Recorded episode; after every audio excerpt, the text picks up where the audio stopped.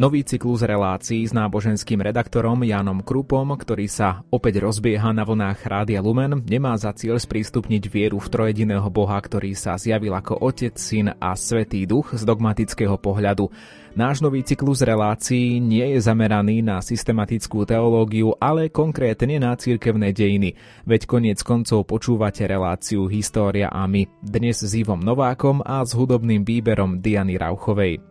Napriek tomu sa tento náš malý úvod do ranokresťanskej náuky o Trojici, v ktorom pokračujeme aj dnes, celkom podstatne zaoberá Božím zjavením, či výstižnejšie povedané realizáciou tohto zjavenia v ľudských dejinách. Vyznanie trojediného Boha bolo odliaté do záväznej podoby na prvých ekumenických konciloch v Nicei a v Konštantínopole v 4. storočí a dodnes spája kresťanskej konfesie. Vyznanie trojediného Boha nám nespadlo odrazu z neba ako nejaký meteor ani nebolo do seba uzavretým dedičstvom raného kresťanstva, ktoré bolo cirkvi len zverené, aby ho uchovávala a chránila pred útokmi.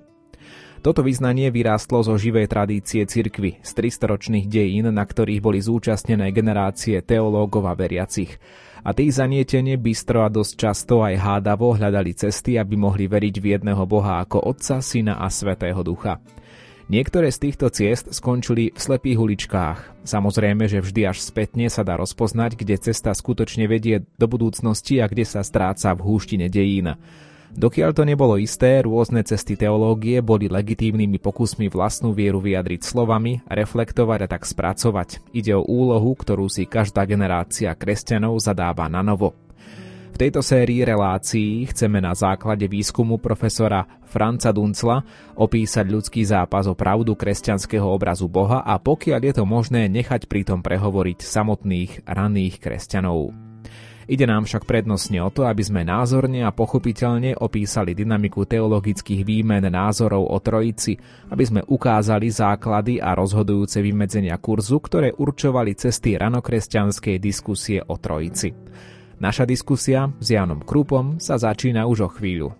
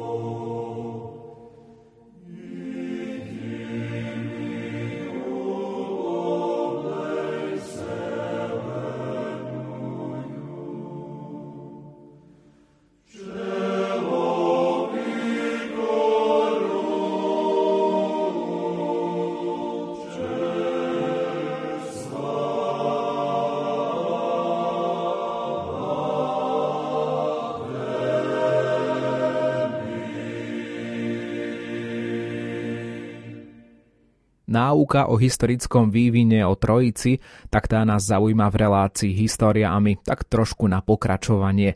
Otázka, ako integrovať vykupiteľa ako pána a boha do monoteizmu, bola v neskorom druhom a v treťom storočí nielen vnútrocirkevným problémom.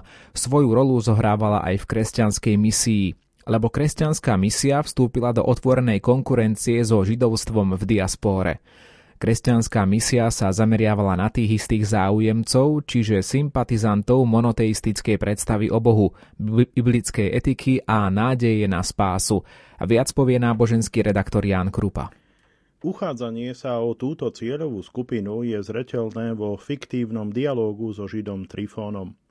Toto dielo napísal svätý Justin Mučeník okolo roku 160 v Ríme. Urobil tak s cieľom vyvrátiť námietky, ktoré by mohli byť vznesené zo židovskej perspektívy proti viere a praxi kresťanov. Jednu takúto vážnu námietku Justín vklada do úst židovskému dialogickému partnerovi v 48. kapitole. Justínov židovský partner v dialógu doslova povie Nielen nezmyselné, ale aj pochabé sa mi zdá tvrdenie, že Kristus preexistuje ako Boh pred vekmi potom však vzal na seba to, že sa narodil ako človek a že nie je človekom, ktorý pochádza od človeka. V citovanej pasáži sa jednoznačne zaujíma stanovisko proti Kristovej preexistencii.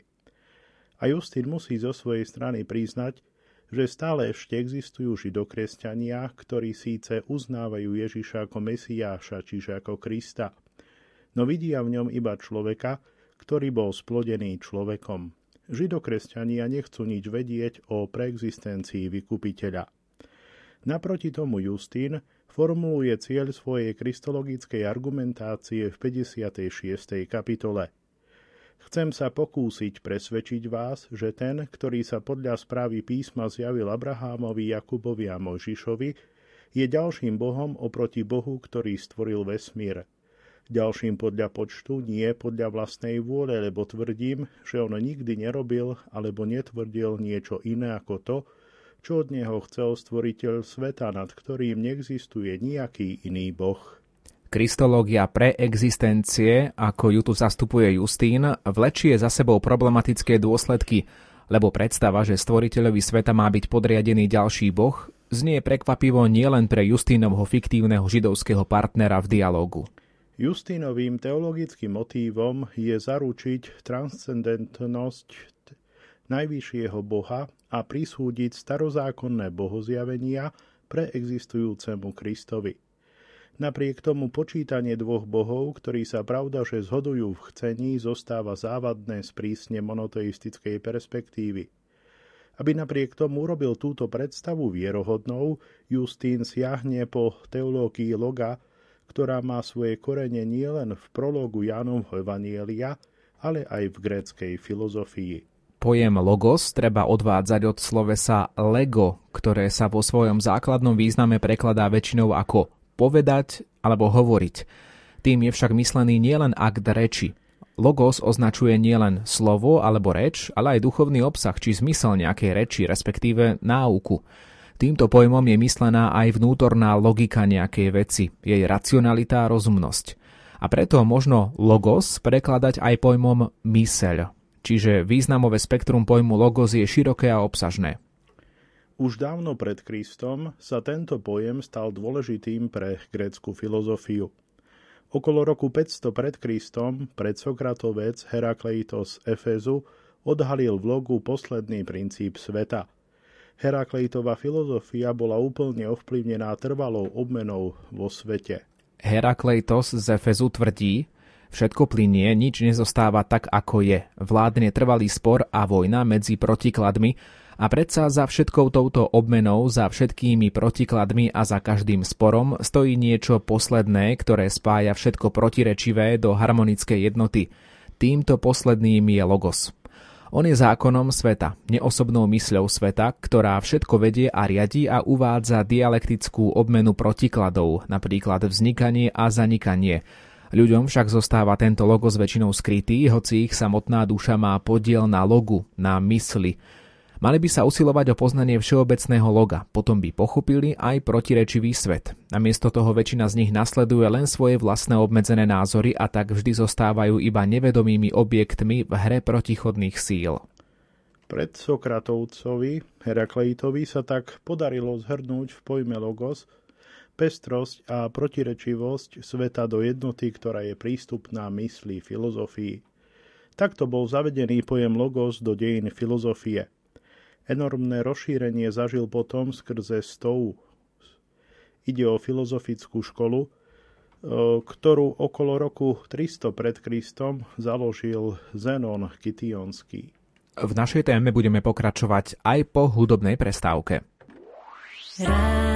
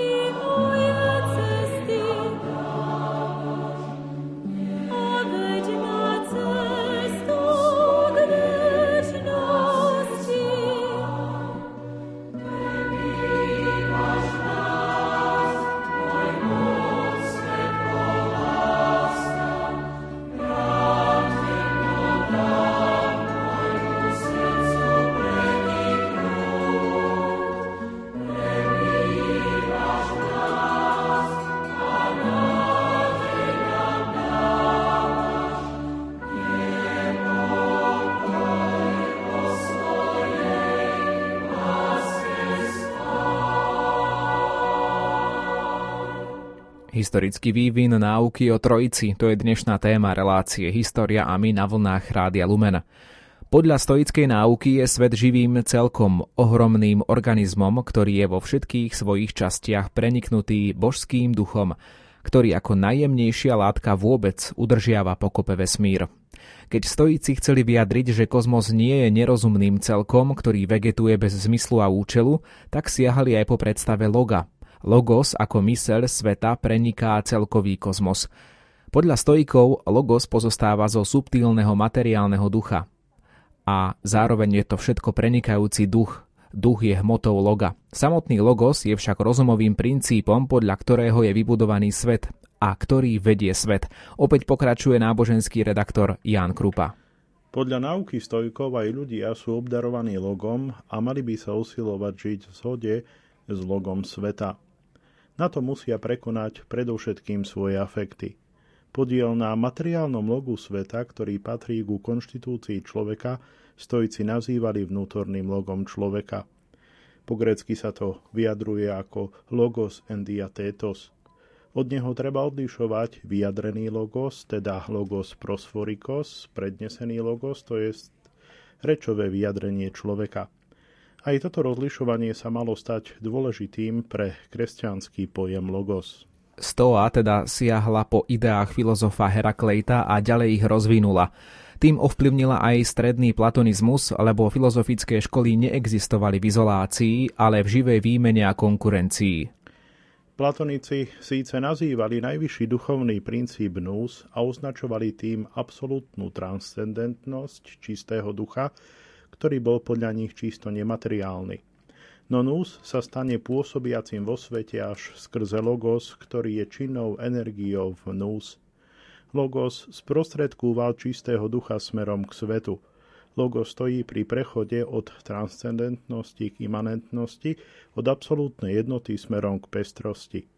V prevládajúcom filozofickom obraze sveta neskorej antiky patrí logu funkcia prostredníka medzi čistým duchom, ktorý nedotknutie spočíval v sebe samom a pestrým kozmom. Presne táto predstava prostredníctva medzi transcendentnosťou a imanentnosťou fascinovala už helenistického žida Filóna Alexandrijského, ktorý hľadal zmier medzi biblickou teológiou a gréckou filozofiou.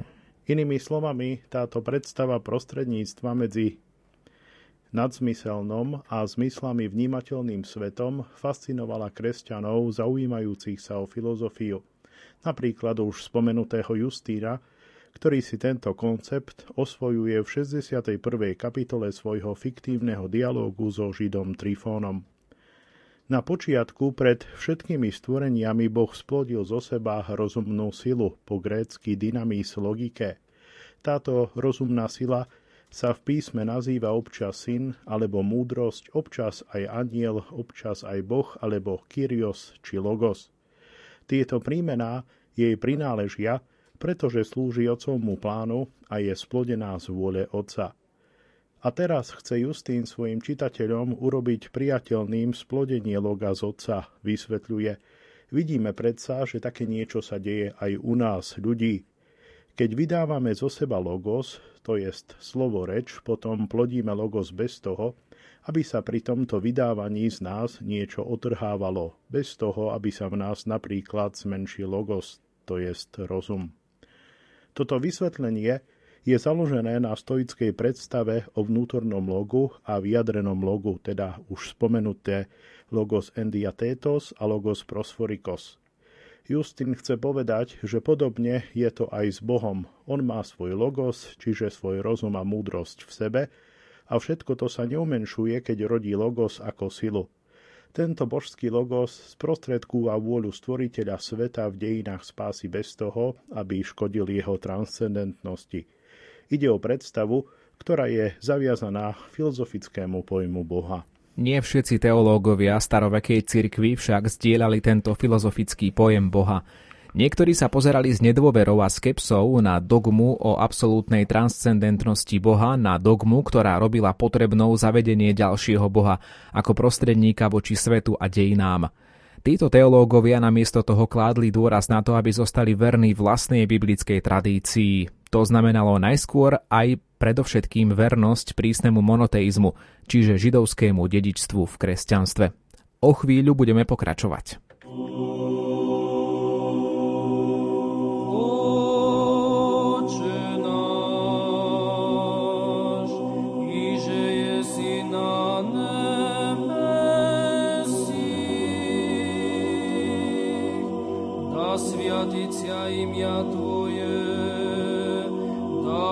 Hari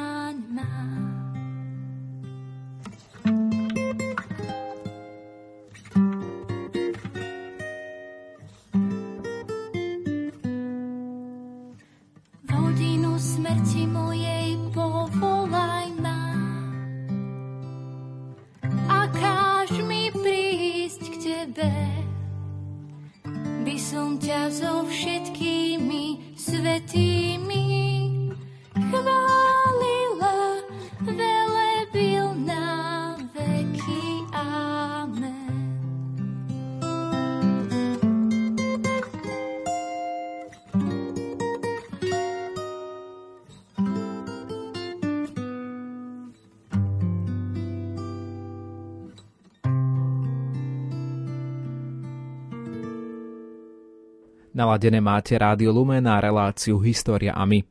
Raní kresťania ešte nepoznali samotné slovo monoteizmus, ale používali iný pojem pre túto vec, a síce pojem monarchia.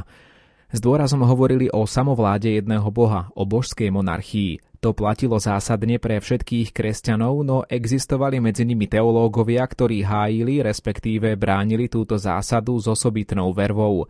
Bude to ešte pochopiteľnejšie, keď vezmeme do úvahy, že cirkev práve a stále ešte viedla obranný boj proti gnóze. Opäť náboženský redaktor Ján Krupa. Gnóza bola neskoro antickým hnutím vykúpenia. Toto hnutie preložilo kresťanské posolstvo do platinozujúceho monoteizmu. Vykupiteľa, ktorý sprostredkúva poznanie prinášajúce spásu, čiže gnózu, toto hnutie nepriradzovalo stvoriteľovi materiálneho sveta, čiže Bohu židovskej Biblie. Gnoza pripisovala vykupiteľa nepredstaviteľne vyššiemu, dokonale transcendentnému božstvu, ktoré chce gnózov oslobodiť najvnútornejšiu duchovnú iskru človeka zo stratenosti v omyle a nevedomosti a zo zajatia v mote.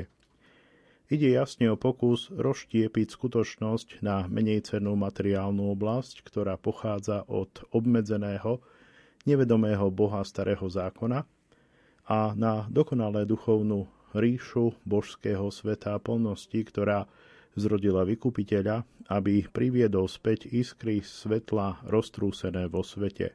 Proti tomuto pokusu gnózy cirkevní teológovia stavali vyznanie samovlády jedného boha, ktorý stvoril celý viditeľný i neviditeľný svet, vykúpil celého človeka s telom i dušou a vedie ho k dovršeniu. Pre antignostických teológov boh vykúpenia nie je žiadny iný ako starozákonný boh stvoriteľ. Toto presvedčenie videli vyslovené už v spisoch židovského ľudu, ktoré čítali v gréckom preklade Septuaginty. Takto napríklad u, Izia, u Izaiáša v 43. a 45. kapitole. Tam doslova čítame Ja som Boh a okrem mňa niet iného záchrancu. Ja som Boh a niet nejakého ďalšieho okrem mňa nie spravodlivého a záchrancu okrem mňa. A ešte zretelnejšie čítame u Izaiáša 63. kapitola. A on, pán, sa im stal záchranou z každej tiesne. Nie posol ani aniel, ale samotný pán ich zachránil, pretože ich miloval a chránil ich. On sám ich oslobodil. Cirkevný odpor proti trhaniu stvorenia a vykúpenia, ducha a hmoty a antignostické zdôrazňovanie samovlády Boha sa prejavili v návrhoch kresťanského obrazu Boha. Jeden takýto návrh podáva okolo roku 225 Hippolyt Rímsky vo svojom vyvrátení všetkých herés. Ide o náuku istého Noeta zo Smírny, ktorý bol v druhej polovici 2. storočia asi biskupom tohto mesta. Hippolyt síce má odmietavý postoj voči jeho teológii, napriek tomu sa zdá, že neoznačil Noetovú náuku za hrubú.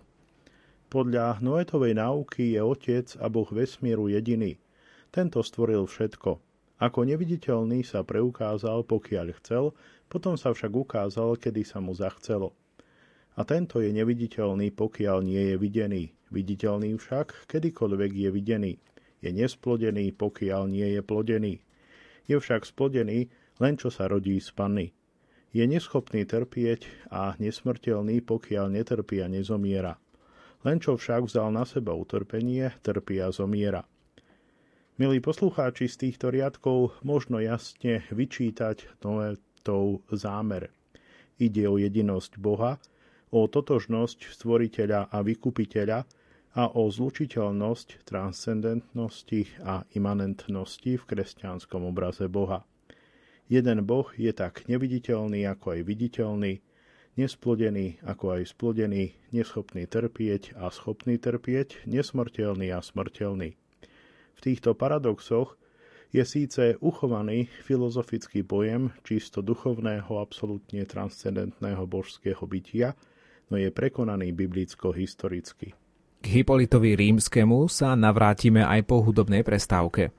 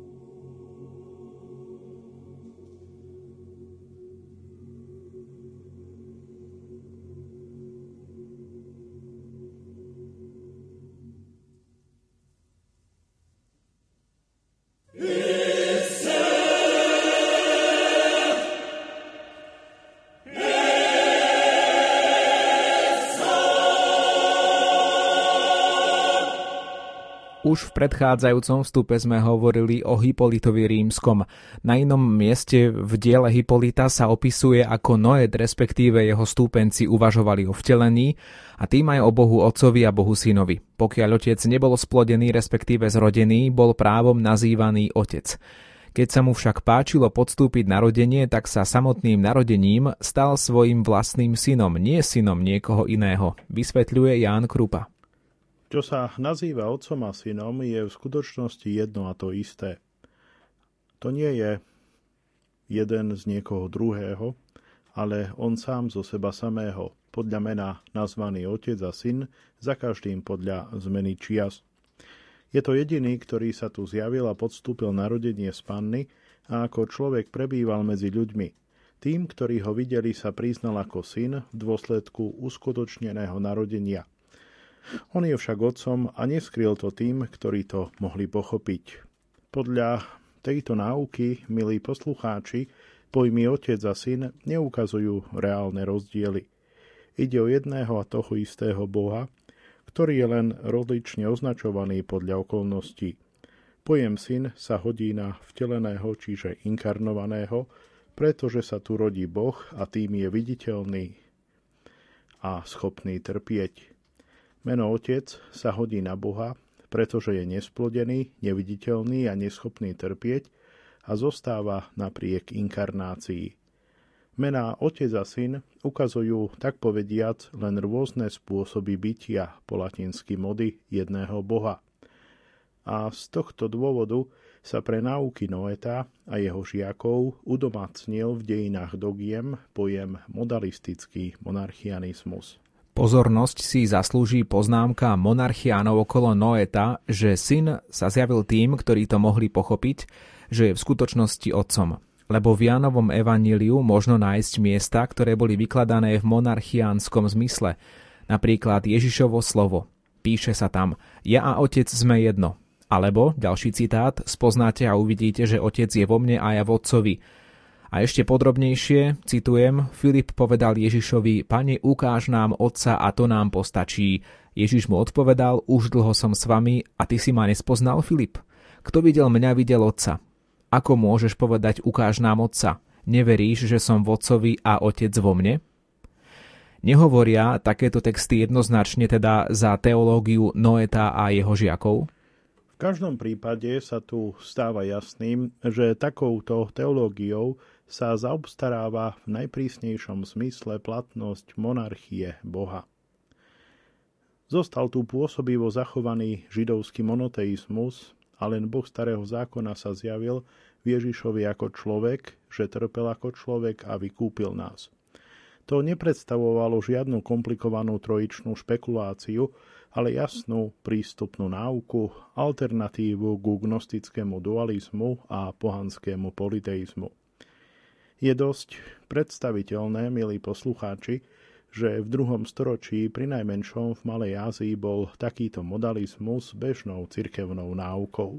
Táto situácia sa skomplikovala až tým, že táto monarchická náuka bola exportovaná aj do veľkých vzdelávacích metropol ríše a dostala sa do Ríma, Alexandrie či Kartága – lebo tam vo vzdelávacích metropolách vyučovali filozoficky zameraní teológovia Loga, napríklad Justín, ktorý si v Ríme otvoril svoju školu pre kresťanskú filozofiu, či Hippolyt. Vo veľkomestách súťažili teda tieto dva teologické smery a došlo ku konfrontácii. Najskôr uveďme mená zúčastnených kontrahentov, pokiaľ sa teda zachovali. Nauku Noeta do Ríma priniesol jeho diakon Epigonos, tam potom pôsobil aj jeho žiak Kleomenos, ktorý na začiatku 3. storočia vybudoval v Ríme monarchianistickú školu. Pri tomto úsilí ho mali podporovať rímsky biskup Zefirín a jeho diakon a neskorší nástupca Kalixt. K tejto skupine sa pridal istý Sabelius, ktorý neskôr dosiahol takú slávu, že modalistická heréza bola vo Veľkej cirkvi tupená ako sabelianizmus.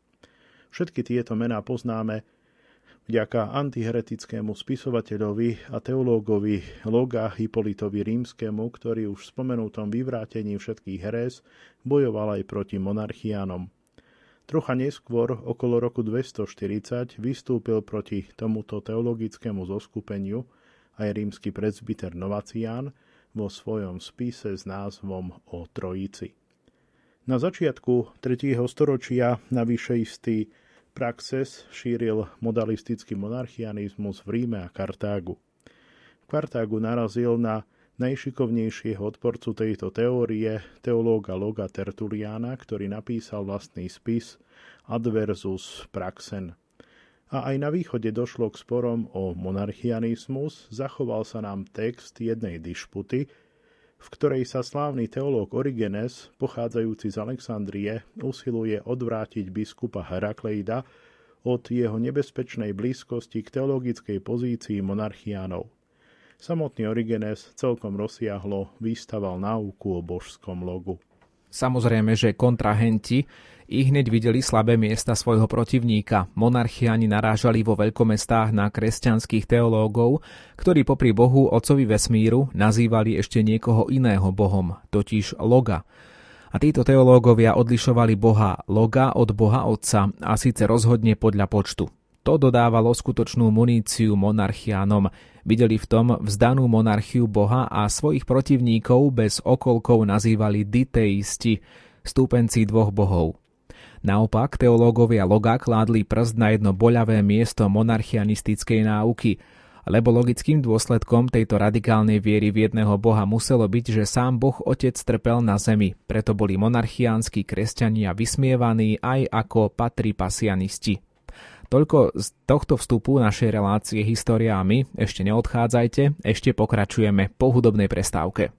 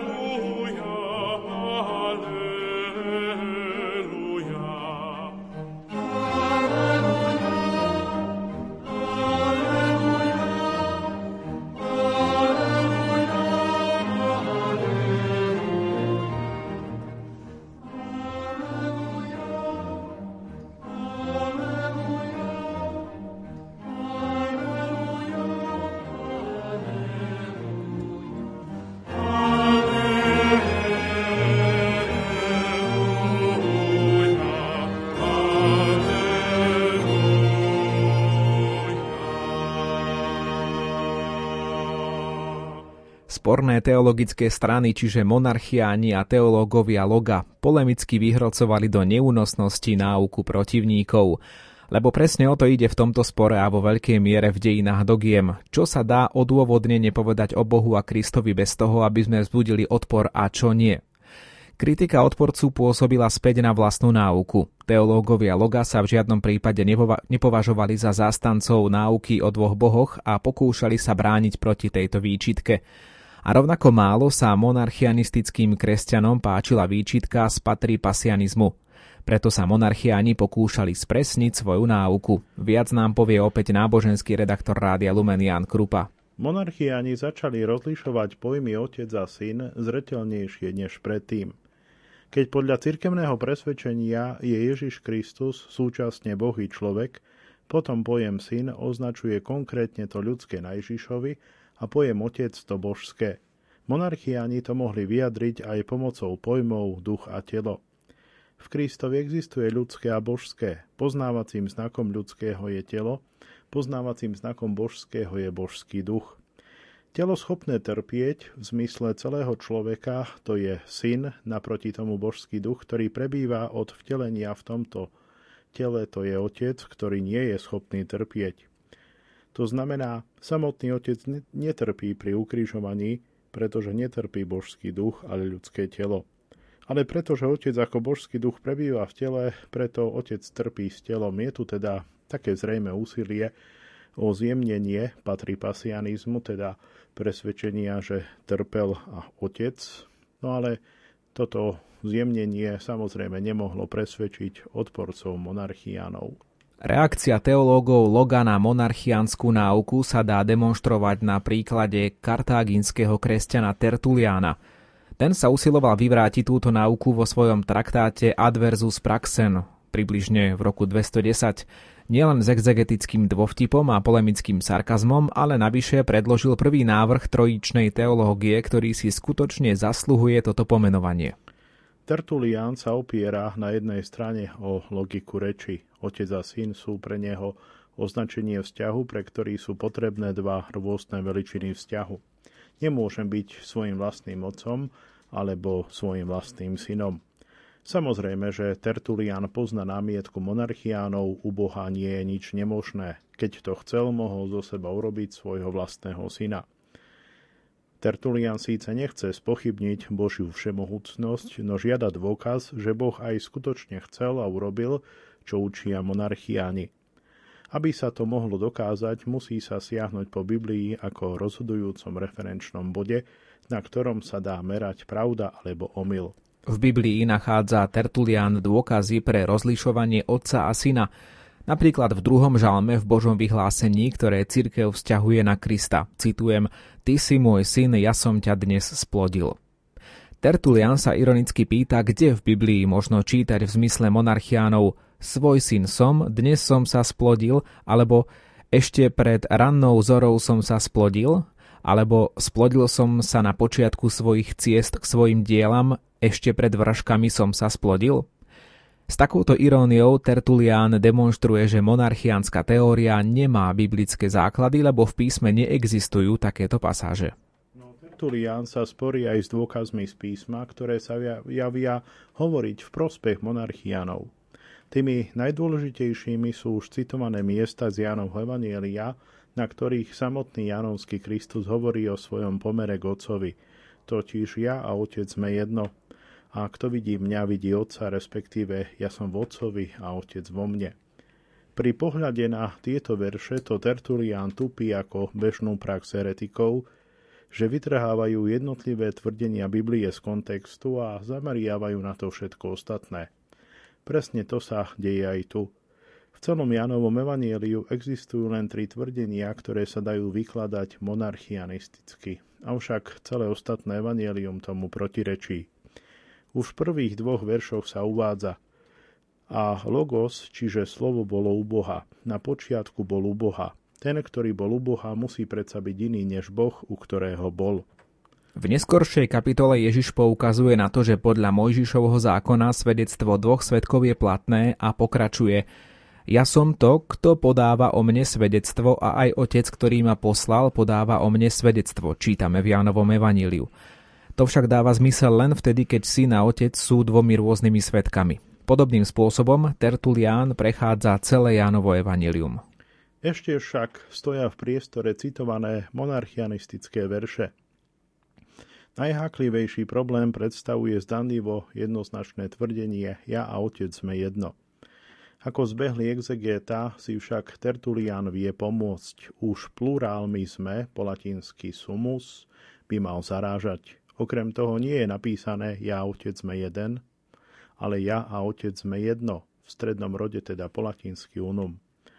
Tým tento verš celkom zjavne nemierí na singulár jednej osoby, ale na jednotu, podobnosť a spätosť otca a syna, na lásku otca k synovi a poslušnosť syna vôli otca – na túto jednotu v chcení a pôsobení poukazujú aj ostatné korunné monarchianistické svedecké pasáže.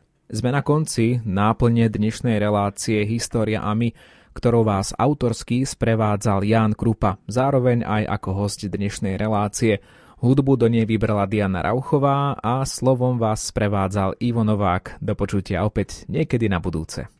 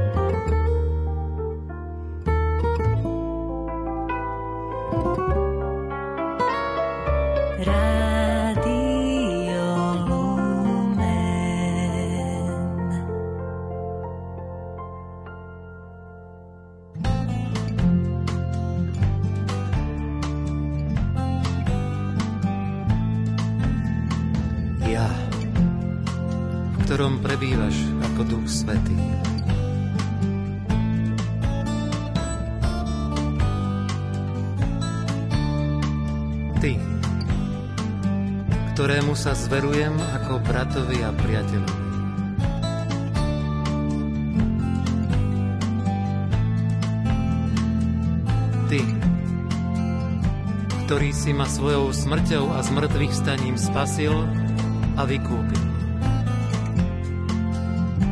Ty, jediná brána k nebeskému Otcovi.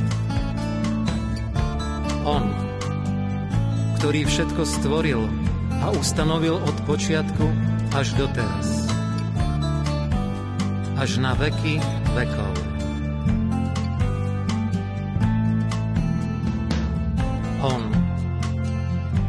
Života a všetkých milostí, z ktorého všetko povstáva a v ňom sa zjednocuje vo väčšnej svetosti.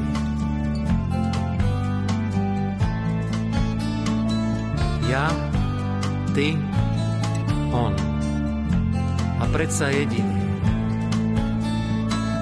Môj Boh a Pán.